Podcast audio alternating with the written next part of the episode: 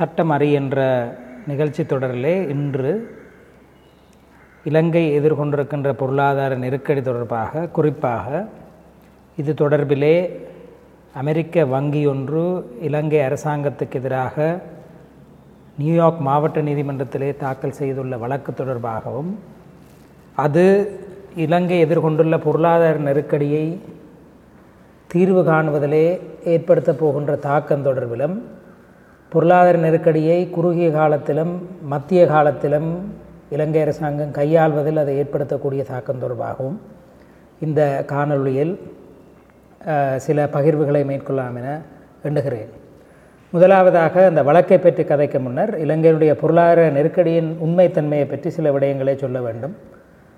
முதலாவதாக பலர் நினைப்பது போன்று இலங்கையினுடைய வெளிநாட்டு கடன்கள் வெளிநாட்டு அரசாங்கங்கள் வழங்கிய கடன்கள் அல்ல கூடுதலானவை.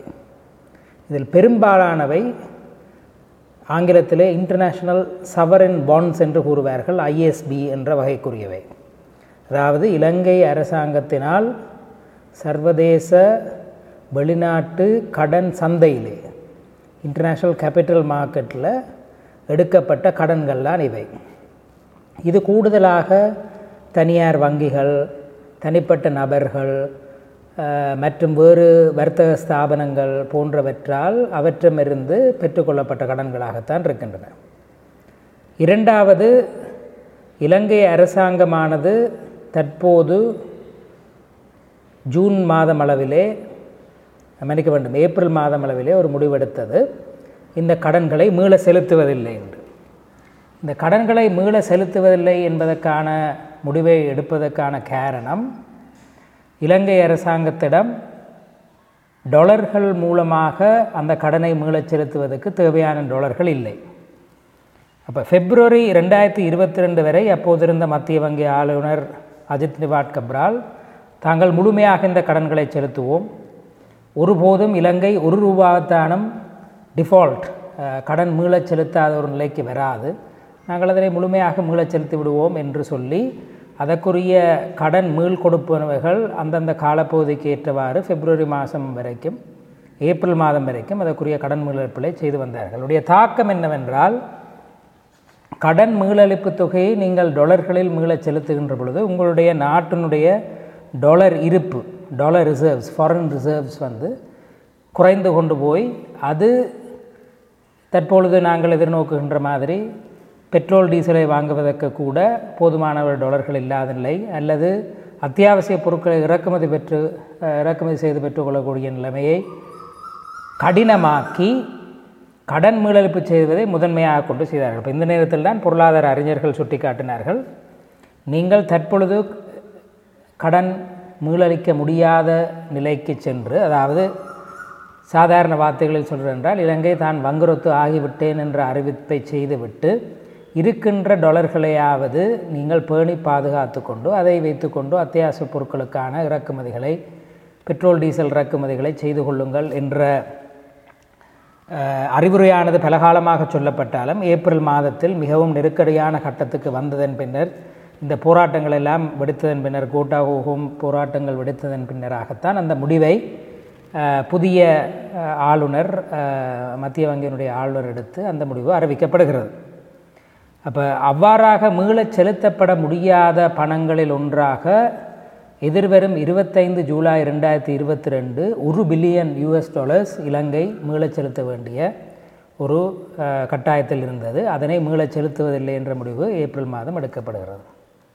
இப்போ இந்த ஒரு பில்லியன் யூஎஸ் டாலர்ஸில் கிட்டத்தட்ட இருநூற்றி ஐம்பது மில்லியன் யூஎஸ் டாலர்ஸ் யாரிடம் நாங்கள் கடனாக பெற்றிருந்தோம் என்றால் இலங்கை அரசாங்கம் கடனாக பெற்றிருந்தால் ரெண்டாயிரத்தி பன்னெண்டாம் ஆண்டு ஜூன் மாதத்தில் ஹமில்டன் ரிசர்வ் பேங்க் என்ற ஒரு அமெரிக்க முதலீட்டு வங்கியிடமிருந்து இந்த கடனை பெற்றிருந்தார்கள். இதில் நீங்கள் கூடுதலாக பார்த்தீங்கன்றால் அமெரிக்காவிடமிருந்து அமெரிக்காவில் இருக்கக்கூடிய வங்கிகளிடமிருந்து தான் நாங்கள் இந்த இன்டர்நேஷ்னல் கேபிட்டல் மார்க்கெட்டில் இருந்து இன்டர்நேஷ்னல் சவரன் பாண்ட்ஸ் மூலமாக நாங்கள் கடன்களை பெற்றிருக்கிறோம்.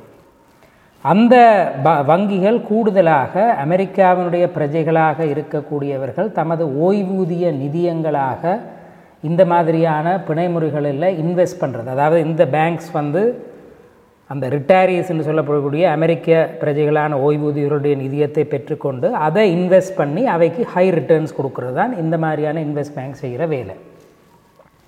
அப்போ இந்த அப்படியான ஒன்று தான் இந்த ஹேமில்டன் ரிசர்வ் பேங்க் அப்போ ஜூலை இருபத்தி ஐந்தாம் தேதி நாங்கள் கட்ட மாட்டோம் நாங்கள் மீள செலுத்த மாட்டோம் என்று கையை தூக்கின ஒரு பில்லியன் யூஎஸ் டாலர்ஸில் கிட்டத்தட்ட இருபத்தைந்து வீதத்துக்கு மேலே காவாசிக்கு மேலே இந்த ஹெமில்டன் ரிசர்வ் பேங்க்குக்கு தான் கொடுக்கணும் அவை இந்த ஜூன் இருபத்தி ஒன்று கடந்த ஜூன் இருபத்தி ஒன்று அன்று நியூயார்க் மாவட்ட நீதிமன்றத்தில் ஒரு வழக்கை தொடர்ந்திருக்கணும் இலங்கை அரசாங்கம் இவ்வாறு தங்களுக்கு இருநூற்றி ஐம்பது மில்லியன் டாலரையும் திருப்பித் தர வேண்டும்.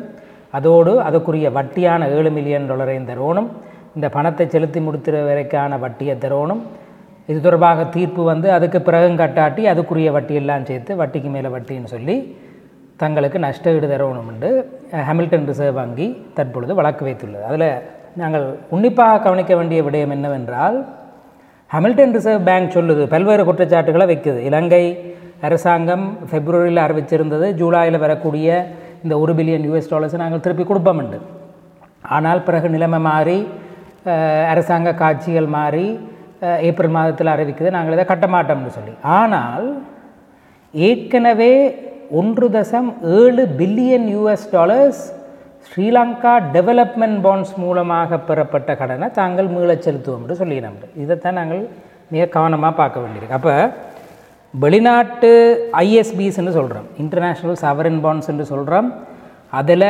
ரெண்டாயிரத்தி இருபத்தி ரெண்டில் நாங்கள் காசு கட்ட வேண்டி கிடக்கு ரெண்டாயிரத்தி இருபத்தஞ்சி வந்தால் கணக்கு காசு கட்ட வேண்டியிருக்கு இப்படியாக பெறப்பட்ட கடன்கள் காலத்துக்கு காலம் பல மில்லியன் பில்லியன் டாலர்களில் நாங்கள் திருப்பி செலுத்த வேண்டிய நிலைமையில் இலங்கை இருக்குது அதை தவிர ஸ்ரீலங்கா டெவலப்மெண்ட் பாண்ட்ஸ் என்ற ஒன்றையும் இலங்கை அரசாங்கம் பல்வேறு காலங்களில் இஷ்யூ பண்ணது. இந்த டெவலப்மெண்ட் பாண்ட்ஸில் வந்து வெளிநாட்டாக்களும் வாங்கினவை ஆனால் உள்ளூர் வங்கிகளும் வாங்கியிருந்தவை. இப்போ கிட்டத்தட்ட one point seven billion Sri Lanka development பாண்ட்ஸில் இலங்கையினுடைய உள்ளூர் வங்கிகள் குறிப்பாக அரச வங்கிகள் இலங்கை வங்கி மக்கள் வங்கி போன்ற வங்கிகளும் இந்த கடன் முறையில் தங்களோட டாலர் ரிசர்வை கொண்டு போய் இன்வெஸ்ட் பண்ணி இந்த பாண்ட்ஸை வாங்கி வச்சுருந்தார். கிட்டத்தட்ட இலங்கை வங்கிகள் இலங்கை வங்கிகள் ஸ்ரீலங்கா டெவலப்மெண்ட் பாண்ட்ஸில் இன்வெஸ்ட் பண்ணது one point six million dollars அதாவது மொத்தம் one point seven billion dollars என்றால் அதில் கிட்டத்தட்ட one point six million dollars இலங்கையினுடைய வங்கிகள் வந்து வாங்குகிற பாண்ட்ஸ் இப்போ இந்த பாண்ட்ஸுக்கு தாங்கள் திருப்பி செலுத்த மாட்டோம்னு டிஃபால்ட் அடிக்கையில் ஸ்ரீலங்கன் கவர்மெண்ட் இதை நாங்கள் திருப்பி ரீபே பண்ணுவோம் என்று தான் சொல்லினோம். ஏன் அதை சொல்லினோம்? ஸ்ரீலங்கா டெவலப்மெண்ட் பாண்ட்ஸுக்குரிய காசை நாங்கள் ரீபே பண்ண மாட்டோம் என்று சொன்னால் இலங்கையினுடைய வங்கிகளினுடைய பிணைகளுக்குரிய காசையும் நாங்கள் திருப்பி தர மாட்டோம் என்று சொன்னால் இலங்கை வங்கி முறையின் மீது அது பேரியளவு தாக்கத்தை ஏற்படுத்தும். இலங்கை வங்கி முறையை முறிவடையக்கூடிய அளவில் பணத்தினுடைய லிக்விடிட்டி என்பார்கள். காசு திரவத்தன்மையாக இருக்கக்கூடிய காசு இருக்கக்கூடிய தன்மையை பாதிக்கும் என்ற விடயத்தை இதை பாதித்து விட முடியும். நீங்கள் அண்மை காலத்தில் சாதாரண பேச்சு வழக்கில் கேள்விப்பட்டிருப்பீங்கள் இலங்கை வங்கிகளும் ஒரு ஸ்திரமற்ற நோக்கில் இருக்கின்றன இப்பொழுது அரச வங்கிகளும் பாதிக்கப்படக்கூடும் என்று தெரியாதுன்னு நீங்கள் கேள்விப்பட்டிருக்கீங்க. அப்போ இதை நோக்காக கொண்டு தான் ஸ்ரீலங்கா டெவலப்மெண்ட் பால்ஸில் டிஃபால்ட் அடிக்காமல் அதை நாங்கள் திருப்பி கட்ட மாட்டோம் என்று சொல்லாமல் இலங்கை அரசாங்கம் சொல்லுது ஸ்ரீலங்கா டெவலப்மெண்ட் பாண்ட்ஸுக்கு நாங்கள் திருப்பி கொடுப்போம். ஏனென்றால் ஸ்ரீலங்கா டெவலப்மெண்ட் பாண்ட்ஸுக்குரிய காசை கொடுக்காட்டி எங்களோட வங்கிகள் பாதிக்கப்படும். ஆகவே அதை கொடுப்போம். ஆனால் வெளிநாட்டு வங்கிகளினுடையதை வந்து இந்த இன்டர்நேஷ்னல் சவரன் பாண்ட்ஸை எங்களை அழைப்பு கொடுக்கலான்ற நிலைமையாக அறிவித்து அதன் பிரகாரம் கடந்த ரெண்டு வருடமாக செயற்பட்டு வருது.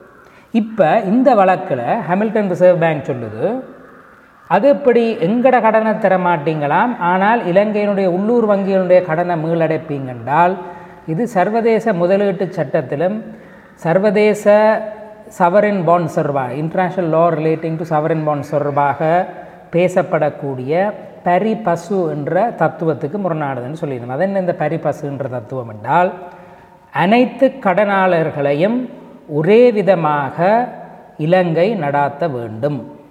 சரிதானே? உள்ளூர் வங்கிகளுக்கு ஒரு மாதிரியும் வெளிநாட்டு வங்கிகளுக்கு ஒரு மாதிரியும் நடத்த முடியாது. ஆகவே உள்ளூர் வங்கியினுடைய கடனை மீளச் செலுத்துவோம் வெளியே வெளிநாட்டு வங்கியினுடைய கடனை மீளச் செலுத்த மாட்டோம் என்பதன் மூலமாக இந்த சர்வதேச இது இது தொடர்பான சட்டத்தில் ஏற்றுக்கொள்ளப்படுற தத்துவமான பரி பசு ஈக்குவல் ட்ரீட்மெண்ட் கிரெடிட்டர்ஸுக்கு இடையில் ஈக்குவல் ட்ரீட்மெண்ட் கொடுக்கணுன்ற பிரின்சிப்பில் இலங்கை மீறுகிறது. ஆகவே உள்ளூர் வங்கிகளுக்கு எவ்வளவு மீளச் செலுத்தினமோ அதே ப்ரோ ரேட்டால் தங்களுக்கு மீளச் செலுத்தணும். இதை சொல்கிறது இக்விட்டபிள் பேமெண்ட் தியரின்னு இன்டர்நேஷ்னல் சவரன் பாண்ட் தொடர்பாக ஆ- ஆராய்ந்த அறிஞர்கள் அதனுடைய வழக்கு சம்பந்தமான தத்துவங்களை சொல்லப்படுறது என்னென்றால் நீங்கள் உள்ளூர் வங்கிகளுக்கு அல்லது வேறு கிரெடிட்டர்ஸுக்கு ஒரே தத்து எவ்வளவு கொடுக்குறீங்களோ அதே மாதிரி எல்லா கிரெடிட்டர்ஸுக்கும் கொடுக்கணும். ஆகவே இலங்கை வங்கிகளை காப்பாற்றுவதற்காக நீங்கள் அவர்களுடைய கடன் முறைகளை மீளச் செலுத்துவீர்கள் என்றால் எங்களுடைய கடன்களை நீங்கள் மீளச் செலுத்த வேண்டும் என்று சொல்லி ஹாமில்டன் ரிசர்வ் பேங்க் வழக்கு தொடர்ந்திருக்கிறது. இப்போ இந்த விடயமானது ஹாமில்டன் ரிசர்வ் பேங்க் சொல்கிற இந்த விடயமானது பேரதூரமானது. ஏனென்றால் இதை நியூயார்க் டிஸ்ட்ரிக்ட் கோர்ட் ஏற்றுக்கொண்டால் ஒன்றில் இலங்கை வங்கிகளுடைய கடனை மீளச் செலுத்தாமல் இலங்கை ஒரு முடிவுக்கு வர வேண்டும். அப்படி செய்தால் இலங்கை வங்கித்துறையினுடைய ஸ்திரத்தன்மை இல்லாமல் போய்விடும். அது எவ்வளவு தூரம் பொருளாதாரத்தில் பாதிப்பு ஏற்படுத்தும் என்று நான் சொல்ல தேவையில்லை. அல்லது இலங்கை வங்கிகளுக்கு அந்த பணத்தை மீளச் செலுத்துவதாக முடிவெடுத்தால் அதே போன்று ஹமில்டன் ரிசர்வ் பேங்க் போன்ற அமைப்புகளுக்கும் நாங்கள் கடனை மீளச் செலுத்த வேண்டும். அந்த கடனை மீளச் செலுத்துறது என்றால் இருக்கிற கொஞ்ச நெஞ்ச டொலர்ஸையும் அதுக்கு பாவிக்கணுமே ஒழிய பெட்ரோல் டீசல் வாங்குறதுக்கு பாவிக்கலாம். இப்போ உள்ள நிலைமையில் பெட்ரோல் டீசல் வாங்குறதுக்கு டொலர்ஸே இல்லை அதுக்கே கடனை வாங்குகிறோம் அப்போ இதுக்குள்ளே நாங்கள் இலங்கை வங்கிகளுக்கும் திருப்பி கட்டிக்கொண்டு வெளிநாட்டு வங்கிகளுக்கும் கட்டிக்கொண்டு பெட்ரோல் டீசலையும் வாங்குறது சாத்தியமே இல்லாத ஒரு சூழ்நிலை. இப்போ இது ஒரு பெரிய நெருக்கடி. இந்த வழக்கு ஒரு பெரிய நெருக்கடி. நீங்கள் கேட்கலாம் இது எங்கேயோ நியூயார்க் டிஸ்ட்ரிக்ட் கோர்ட்டில் போட்ட வழக்கு தானே. அதை பேர் பற்றியே நாங்கள் கவலைப்பட வேண்டும். இன்டர்நேஷனல் சவரன் பாண்ட்ஸ் தொடர்பான விடயங்களில் பெரிய நீதிமன்றம் நியூயார்க் டிஸ்ட்ரிக்ட் கோர்ட் தான். இந்த பாண்ட்ஸில் என்டர் பண்ணிக்க அந்த பாண்ட் அக்ரிமெண்ட் இன்டெச்சர் என்று சொல்கிறது அதில் ஒரு க்ளோஸே இருக்கிறது. நாங்கள் நியூயார்க் டிஸ்ட்ரிக்ட் கோர்ட்டினுடைய நியாயாதிக்கத்தை ஏற்றுக்கொள்கிறோம் என்று. அது மாத்திரமில்லை பொதுவாக அரசுகளுக்கு அரசாங்கங்களுக்கு இறமை நியாயாதிக்கதுங்கிலிருந்து இறமை தொடர்பான விடுவிப்புன்னு இருக்குது சவரன் இம்யூனிட்டின்னு இருக்குது அதாவது ஒரு அரசாங்கத்துக்கு எதிராக வேறொரு நாட்டில் வெளிநாட்டு அரசாங்கம் ஒன்றுக்காக வழக்கு வைக்கக்கூடாதுன்றதிலிருந்தும் நாங்கள் விலக்களிப்பு வழங்குகின்றோம்னு நாங்களே எழுதி கொடுத்துருக்குறோம். இலங்கை அரசாங்கமே எழுதி கொடுத்துருக்கோம் ஆகவே அங்கே போய் இலங்கை அரசாங்கமோ சட்டமாத திணைக்களமோ இதை விசாரிக்கிறதுக்கு நியூயார்க் டிஸ்ட்ரிக்ட் கோர்ட்டுக்கு அதிகாரம் இல்லைன்றலாம் சொல்லி கொண்டு ஆகவே நியூயார்க் டிஸ்ட்ரிக்ட் கோர்ட் தொடர்பாக வழங்கக்கூடிய இடைக்கால கட்டளை இறுதி கட்டளை போன்றவற்றை ஏற்று நடக்க வேண்டிய கட்டாயத்தில் இலங்கை அரசாங்கம் இருக்குது இதில் எந்த விதத்திலும் தப்பு வைக்கிறதுக்கு எந்த வழியும் இல்லை. அப்போ இதுதான் தற்பொழுது எதிர்நோக்கப்படக்கூடிய நெருக்கடி. அதாவது டொலர் மூலமாக எங்கள் டொலர் கடன்களை இன்டர்நேஷ்னல் சவரன் பாண்ட்ஸில் அடை அடைக்க முடியாத நிலையில் அது தொடர்பாக நாங்கள் அடைக்க மாட்டோம்ன்ற நிலைப்பாடை இலங்கை அரசாங்கம் எடுத்துள்ள நிலையில் உள்ளூர் வங்கிகள் பிரதானமாக கடன் பெற்றிருக்கக்கூடிய ஸ்ரீலங்கா டெவலப்மெண்ட் மன் தொடர்பாக நாங்கள் தொடர்ந்து அந்த கடனை அடைப்போம் என்று சொல்கிறத வந்து நியூயார்க் டிஸ்ட்ரிக்ட் கோர்ட்டுக்கு முன்னால் இலங்கை அரசாங்கத்தால் நியாயப்படுத்த முடியாத ஒரு சூழ்நிலை ஏற்படும். இப்போ அந்த சூழலில் நாங்கள் இந்த டிஃபால்ட் தொடர்பாக ஒரு முடிவெடுக்க வேண்டும். இது இன்னொரு வகையிலும் பெரிய பாதிப்பு. உங்களுக்கு தெரியும் இப்போ ரணில் விக்ரமசிங்க சொல்கிறார் நான் ஐஎம்எஃபோட பேசி கொண்டிருக்கிறேன். ஐஎம்எஃபோட பேசி அங்கேருந்து ஒரு ப்ரோக்ராம் ஒன்றுக்கு நாங்கள் தயார்படுத்தி கொண்டிருக்கிறோம். ஐஎம்எஃப் கண்டிஷன்ஸை கன்சிடர் பண்ணி கொண்டிருக்கிறோம். ஸ்டாஃப் லெவல் விசிட்ஸ் நடந்திருக்குது. ரெண்டு முறை நடந்திருக்குது. இது தொடர்பான பேச்சுவார்த்தைகள் நடந்து கொண்டிருக்கு இன்னொரு பக்கத்தால் நாங்கள் இந்த கடன் மீளச் செலுத்த மாட்டோம்னு சொன்னோமே அவையோட டெட்டை கடனை ரீஸ்ட்ரக்சர் பண்ணுறது மீள் கட்டமைப்பு செய்தல் தொடர்பாக பேசுகிறோம் இது சுருக்கமாக இலகுவாக விளங்கப்படுத்துகிறேன் என்றால் நீங்கள் ஒரு வங்கியில் கடன் ஒன்று எடுத்துருந்து வையுங்க. அந்த வங்கி கடனை உங்களால் மீளச் செலுத்த முடியாட்டி நீங்கள் வங்கிகிட்ட போய் கேட்பீங்கள் என்னால் இவ்வளோ காசை இப்போ மாதம் மாதம் தர முடியாமல் இருக்குது நீங்கள் தயவு செய்து எந்த இயலுமைக்கு ஏற்ற மாதிரி அதை மீள ஸ்ட்ரக்சர் படி தாங்க இப்போ அஞ்சு லட்சம் படி நீங்கள் திருப்பி கட்டி கொண்டிருந்தீங்கன்னா அது ரெண்டு லட்சமாக குறைச்சி தாங்கோ ரெண்டு லட்சம் படி கூடின காலத்துக்கு கட்டி முடிக்கிற மாதிரி மாற்றி தாங்கன்னு நீங்கள் கேட்கலாம். அதை சொல்கிறது டெட் ரீஸ்ட்ரக்சரிங் கடன் மீளமைப்பு செய்தல். இதே மாதிரி இலங்கை அரசாங்கமும் தான் ஏர்டெல்லாம் கடனை வாங்கினனோ அவைகிட்ட வந்து நான் டெட் ரீஸ்ட்ரக்சரிங் செய்ய விரும்புகிறோம்னு சொல்லி அதுக்காக இங்கிலாண்டில் இருக்கக்கூடிய ஒரு மிகப்பெரிய இன்டர்நேஷ்னல் லா ஃபேமான கிளிஃபர்ட் சான்ஸ் எல்எல்பின்ற ஒரு பெரிய ஒரு லோ ஃபேமுக்கு கன காசு கொடுத்து எங்கள் சார்புகளை இந்த நெகோசியேஷன்ஸை செய்யுங்கோ இந்த பேச்சுவார்த்தை நடத்தி எங்களுக்கு தாங்க கொண்டு விட்டுருக்கு. இப்போ என்ன பிரச்சனை என்றால் ஹமில்டன் ரிசர்வ் பேங்க் போன்ற அமைப்புகள் நீதிமன்றத்தை நாடினதன் மூலமாக தாங்கள் இந்த ரீஸ்ட்ரக்சரிங் ப்ராசஸில் பங்கு பெற்ற மாட்டோம் என்று சொன்னால் ரீஸ்ட்ரக்சரிங் ப்ராசஸும் தோல்வி அடைவதற்கான வாய்ப்புகள் கூட. ஏன் சொல்லுங்க பாப்போம்? ரீஸ்ட்ரக்சரிங் ப்ராசஸில் பங்கு பெற்றி அங்கு ஏதாவது மெட்ட கிரெடிட்டர்ஸோட மெட்ட கடனாளிகளுடன் நீங்கள் டீல் போட்டாலும் உங்களுக்கு ஞாபகம் இருக்கு நான் என்ன சொன்னேன்? பரிபசு பிரின்சிபல் பிரகாரம் ஹாமில்டன் ரிசர்வ் பேங்க் சொல்லலாம். அவனுக்கு என்ன கொடுக்குறியோ அதே எனக்கு தான் அல்லது எனக்கு அந்த ரீஸ்ட்ரக்சரிங்கை பற்றி தெரியாது. நீ எந்த கடனை முழுக்க செலுத்தி முடியும் அப்போ அவன்ட கணக்கை முழுக்க செலுத்தி முடிக்கிறேன்டா ரீஸ்ட்ரக்சரிங்க்கு ஊமெண்ட் வந்தவன் சொல்லுவான் நீ அவன்ட ஃபுல்லாக பே பண்ண போகிறேன்டா இண்டையும் ஃபுல்லாக பே பண்ண. அப்போ இது எங்கே இலங்கை அரசாங்கத்துக்கு இன்னொரு முகத்திலையும் ஒரு நெருக்கடி ஏற்படுது என்றால் இந்த ரீஸ்ட்ரக்சரிங் டாக்ஸிலையும் இது ஒரு பெரிய ஒரு பாதிப்பை ஏற்படுத்த போகுது. இது தொடர்பாக முன் அனுபவம் அர்ஜென்டினாக்கு இருக்குது அர்ஜென்டினாக்கு இதே பிரச்சனை ஏற்பட்டு அர்ஜென்டினா மீது பல்வேறு அவருடைய கடனாளிகள் வழக்கு வச்சு அவர் ரீஸ்ட்ரக்சர் பண்ணுறதுக்கு நெகோஷியேஷன் ஸ்டார்ட் பண்ணி அதில் சில பேர் வந்து தாங்கள் அதில் பங்கு மாட்டம் பங்கு பெற்ற மாட்டம் அந்த நெகோசியேஷன் சொல்லி அதை சொல்கிறது ஹோல்டிங் அவுட் கிரெடிட்டர்ஸ்னு சொல்கிறது அதாவது இந்த பேச்சுவார்த்தைக்கெல்லாம் நாங்கள் வர மாட்டோம் நீ என்ற காசத்தான்னு சொல்கிறாக்கள் அப்போ அவையால் சிக்கல் வந்து அதால் ரீஸ்ட்ரக்சரிங் நெகோசியேஷன்ஸ் டிலே ஆகி இதுக்கு மேலதிகமாக இன்னொரு ட்விஸ்ட்டும் இருக்குது அது என்ன ட்விஸ்ட் இப்போ ஒரு ஒரு கம்பெனி ஒரு வங்கி இப்போ ஹேமில்டன் ரிசர்வ் வங்கி இருக்குதுன்னு வைங்க இருநூற்றி ஐம்பது மில்லியன் டாலர்ஸ் இலங்கை அரசாங்கம் கொடுக்கணுண்டால் இன்னொரு கம்பெனி போய் சொல்லலாம் ஹேமில்டன் ரிசர்வ் விட்ட நான் உண்ட நான் உனக்கு நூற்றி ஐம்பது மில்லியன் யூஎஸ் டாலர்ஸ் தாரன் நீ இந்த பிணமுறையை என்னிட்ட வில்லுண்டு இவையே சொல்கிறது வல்ச்ச கழுகு ஆப்ரேட்டர்ஸ் உண்டு சரிதானே? இவங்கள் என்ன செய்வாங்க மீளளிக்க முடியாத கடனை போய் அந்த கடனை தாங்கள் வாங்கி போட்டு பிறகு அந்த முழு கடனையும் திருப்பி பாரு. இப்போ உதாரணமாக ஹெமில்டன் ரிசர்வ் பேங்க்லேருந்து நூற்றி ஐம்பது மில்லியன் டாலர்ஸுக்கு எக்ஸ் என்ற ஒரு வல்ச்சர் கிரெடிட்டை வாங்கினார் என்றால் பிறகு அந்த இருநூற்றி ஐம்பது மில்லியன் டாலர்ஸையும் பெற்றுக்கொள்றதுக்கு அவன் வழக்காடுவான். இலங்கை அரசாங்கத்தின் மீது பல்வேறு அழுத்தங்களை போடுவான். அப்போ அவனுக்கு என்ன லாபம்?